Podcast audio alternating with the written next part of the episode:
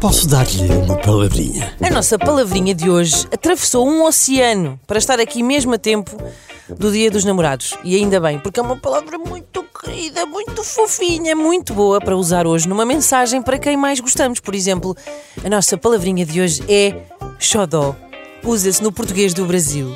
E é uma maneira assim mais, mais coloquial, mais informal de dizer amor, namorado, paixão, chamar a uma relação ou para chamar a qualquer pessoa ou uh, coisa por quem se tem muito, muito afeto, muita estima. Por isso, hoje é um ótimo dia para pôr em prática numa mensagem e dizer: faça agora, pegue no telemóvel. Se estiver a conduzir, não, diga: és o meu xodó. Posso dar-lhe uma palavrinha?